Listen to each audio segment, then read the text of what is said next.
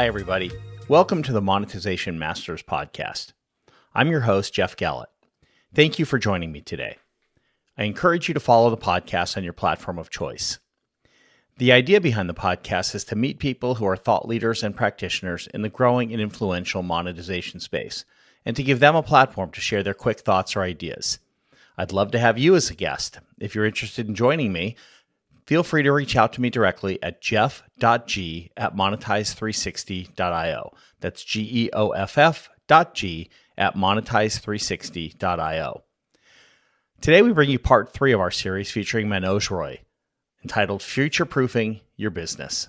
I think this is a good time to pivot into mm-hmm.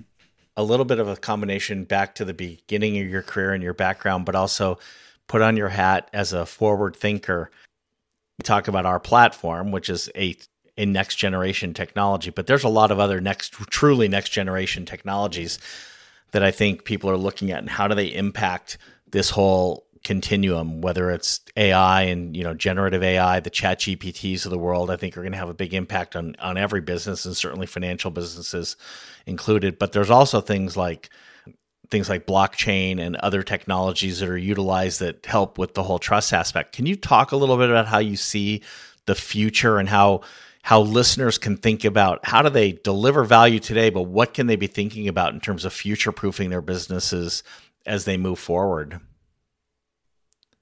So I always think of the end game. So the ultimate ultimate nirvana and ideal stage is the blockchain-based solution, where you have an ecosystem of all trading partners sharing the same platform. That's that's what the and and one could argue in terms of decentralized or permissionless or permission. So we we we don't need to go there. But what I'm conceptually, and I don't see when that would happen, that that if everyone is using the same platform, blockchain is a good example, then the question of trust does not arise. The question of trust, the digitization and such. So, so, so it will become a very efficient. So you will contract in form of smart contracts and invoice would form and invoice would flow in terms of tokens. Or if you go to the next level, it'll everything will be get uh, accounted for through distributed ledger technology and such. But that's that's the that's the nirvana state. That would require a massive disruption to the infrastructure, the back office infrastructure of all. every trading partner that's going to be part of this ecosystem. So, so I don't see that uh, kind of organization thinking in those terms and, and kind of moving wholesale. And, and it's because it's going to be a network. There are going to be multiple, not just if one entity moves in, it's not going to help, right? You have to have the whole network right. move into that. And, right. and that's a significant challenge and adoption issues. So that's, but I see that as an ultimate solution.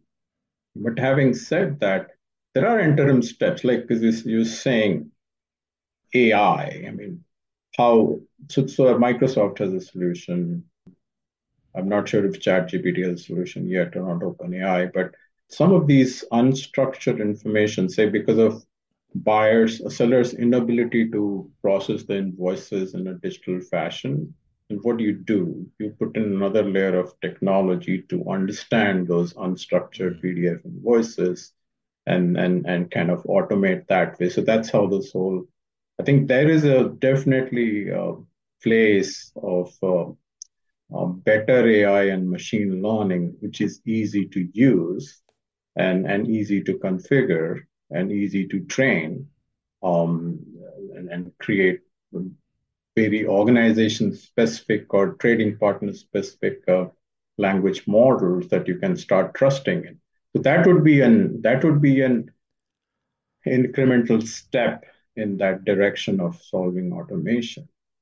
But if you take it a little bit further, as we have been saying, that I I believe the if not the whole network on a blockchain, but if two parties come together on a common shared contract, which is probably easier to do and easier to adopt. Um, that would even take out the AI aspect of it from a processing and ingesting. That's that's that's through the lens of my technology hat. I mean, um, that one should uh, kind of look towards.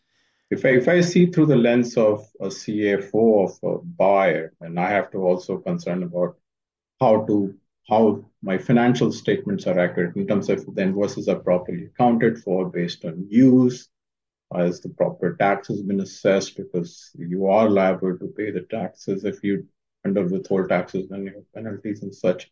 So all of this can be addressed as part of the contract metadata. The terms should be defined in terms of how you're going to bill, how you're going to recognize revenue through the lens of the seller, through the lens of buyer, who is the consumer, which LOB is going to be consuming it, and, and kind of takes out the uh, go to the next level, whether it's going to be a capital, whether it's going to be an expense. So, so you provide that additional layer in this data model and, and information. So you you bring you start to build those trust and uh, and and so so that is how you take out cost from this process. It's really interesting as I've I talked to a lot of customers and prospects along the way and if you were to ask me who the ultimate buyer of a solution like ours is, I would tell you that I really think it's the CFO or this, you know, the, the CFO or, or it's driven from the CFO's organization, the finance organization. But the reality is that most of the conversations that we have with prospects and with with customers, it's the other way around. It's being driven out of the product side. It's being mm-hmm. driven by the here is data and we have mm-hmm. data. How can we make sense of the data that we have? Which to me is technology looking for a solution Mm-hmm. Whereas the you know the business side, the CFO side would be you know I'm looking for answers. I need to know you know I need to I need to be able to forecast. I need to be able to have predictability in my business. I need to be able to create liquidity. I need to be able to you know show my days sales outstanding, whatever those numbers are, whatever Wall Street's going to measure me on if I'm a public company. Has that always been the case that there's those two? I don't want to say competing, but two different organizational aspects of it? Or do you think that that's simply a state where as solutions become more mature, they'll move out of technology and more into the into the business side from a from a demand perspective? Yeah, that's a good question, Geoff. I think it's part of the maturity curve. I mean, even today, as, as, as you're articulating, the organizations are challenged to price their, how to optimize the revenue, or are there any revenue leakages?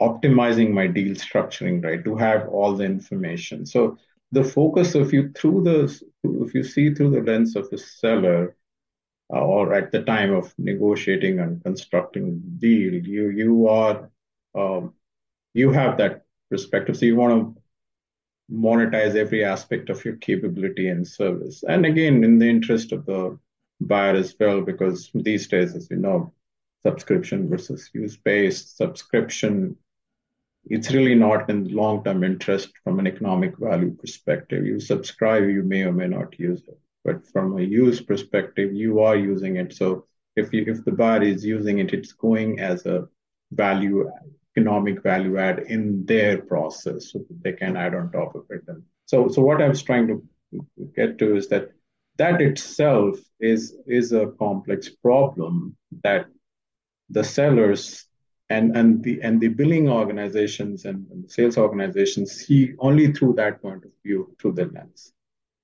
and buyer then that's where and, and they don't go that the gap the extra mile of end-to-end integration I think that's that's that's what you're referring to. That yes, you solve your optimizing revenue pricing problem and creating value for both sides problem, but you also go the extra extra yard or last mile to integrate that through digital delivery of the invoice along with the metadata of contracts. This has been wonderful. I appreciate you spending time with us, and we'll talk with you soon. Thanks. Thanks, It was really Thanks. nice, a good uh, conversation here. Thanks for listening to today's episode of Monetization Masters. Your feedback is always welcomed, as are your shares and, of course, your reviews of the podcast. Please follow and review Monetization Masters on your platform of choice, including Apple Podcasts, Spotify, and Google Podcasts. We'll talk to you next time.